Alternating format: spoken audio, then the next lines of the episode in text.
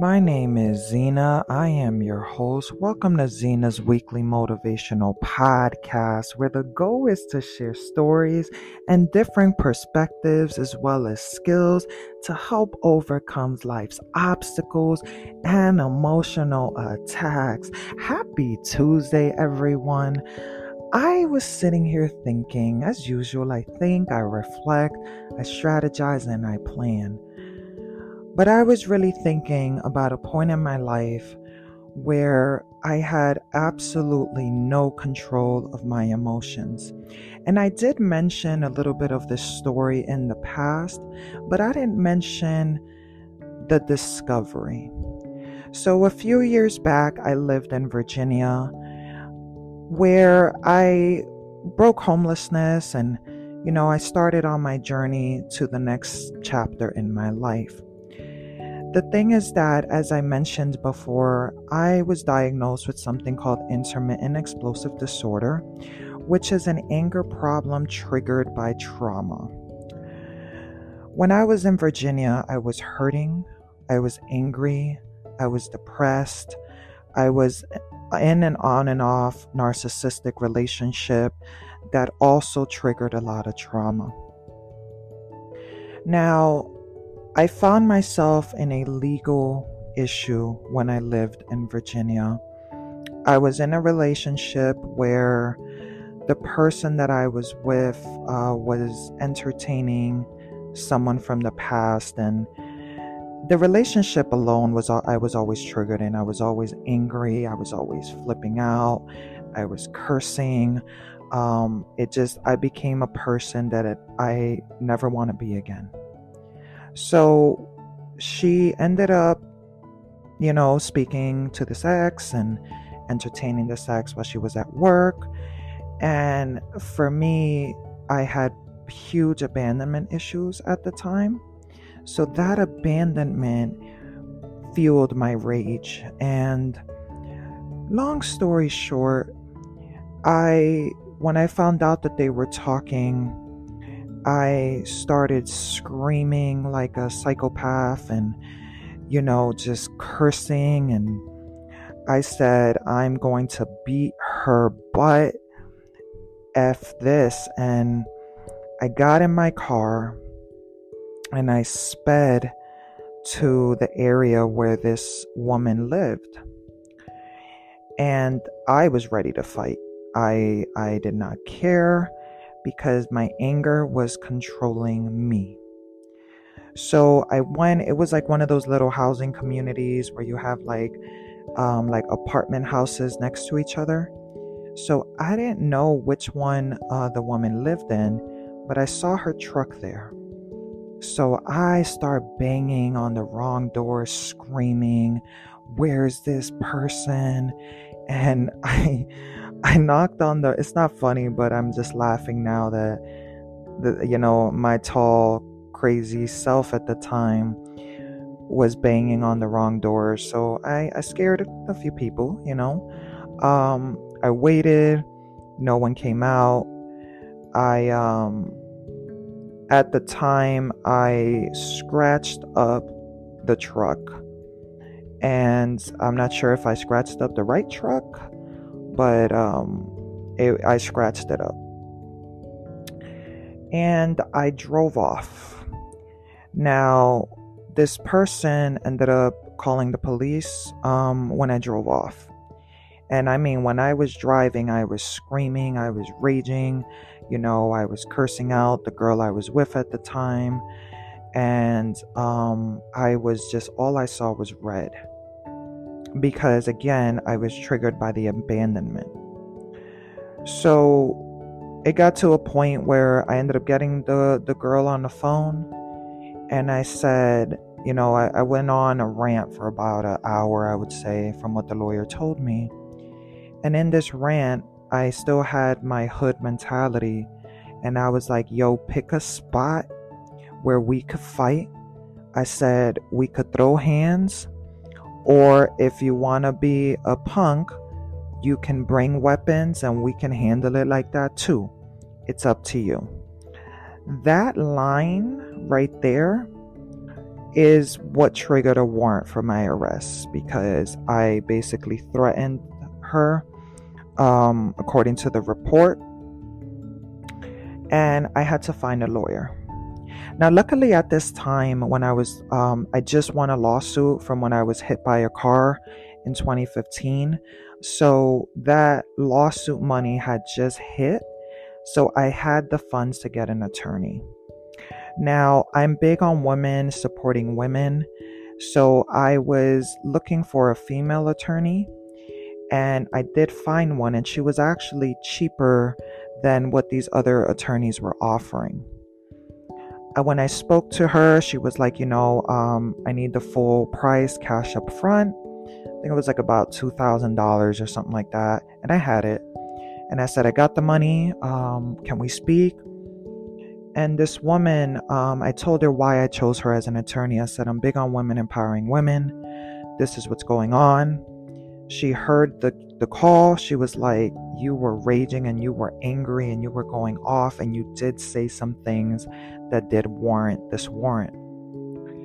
So she took care of it. You know, the case was dismissed. They put a restraining order for me to stay away from this person. But again, I was just angry. I wasn't gonna, obviously I didn't even know where the girl lived, if I was knocking on the wrong doors here.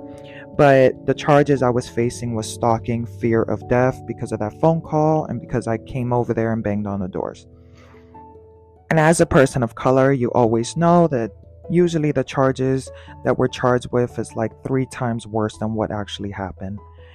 So we got to the courtroom, and they walked past me, and I was talking to my attorney, and I said, look, I don't care what happens. I just don't want this on my record. I said, I have a future. I let my anger control me, and I really need your help. Can you get this dismissed? So yeah, she was successful. She spoke to the DA, she spoke to the judge, and I was basically nolle prosequi, which means do not prosecute. After the court case, I spoke with the attorney. We went outside. I felt relieved. I'm like, yes, I don't have to worry about this. They put a restraining order again, but I didn't really care about the girl. And I wasn't going to sit here and stalk anybody. Anyway, I don't remember the exact words, but the attorney basically was like, you have a great mind, and you have such a future ahead of you. Try to work on your anger. I'm not a therapist. I'm not trying to tell you what to do. But try to work on your anger, because this could have been way worse than what the turnout was today. Now, the reason I give you guys that story is because the key point to that story is that I let my emotions control me.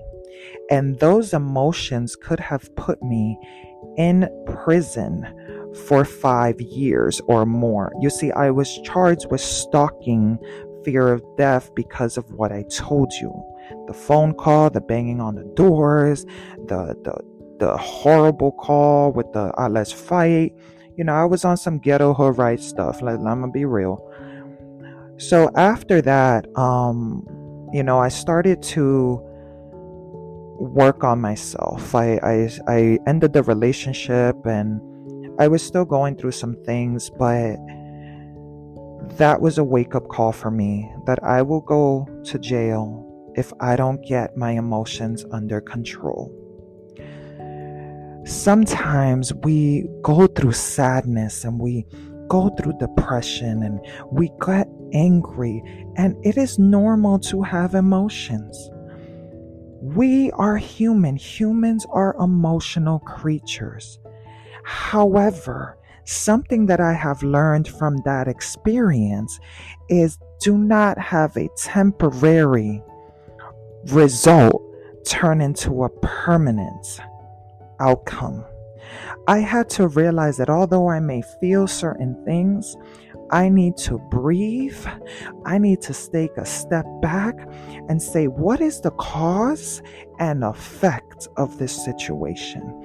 If I react, If I respond, what can this affect in my life? Is it worth it? Is it worth my peace? Is it worth, in that case, me losing my freedom? Is it worth me losing a job? I had to realize that my emotions were going to lead to my demise. So what have I done since then?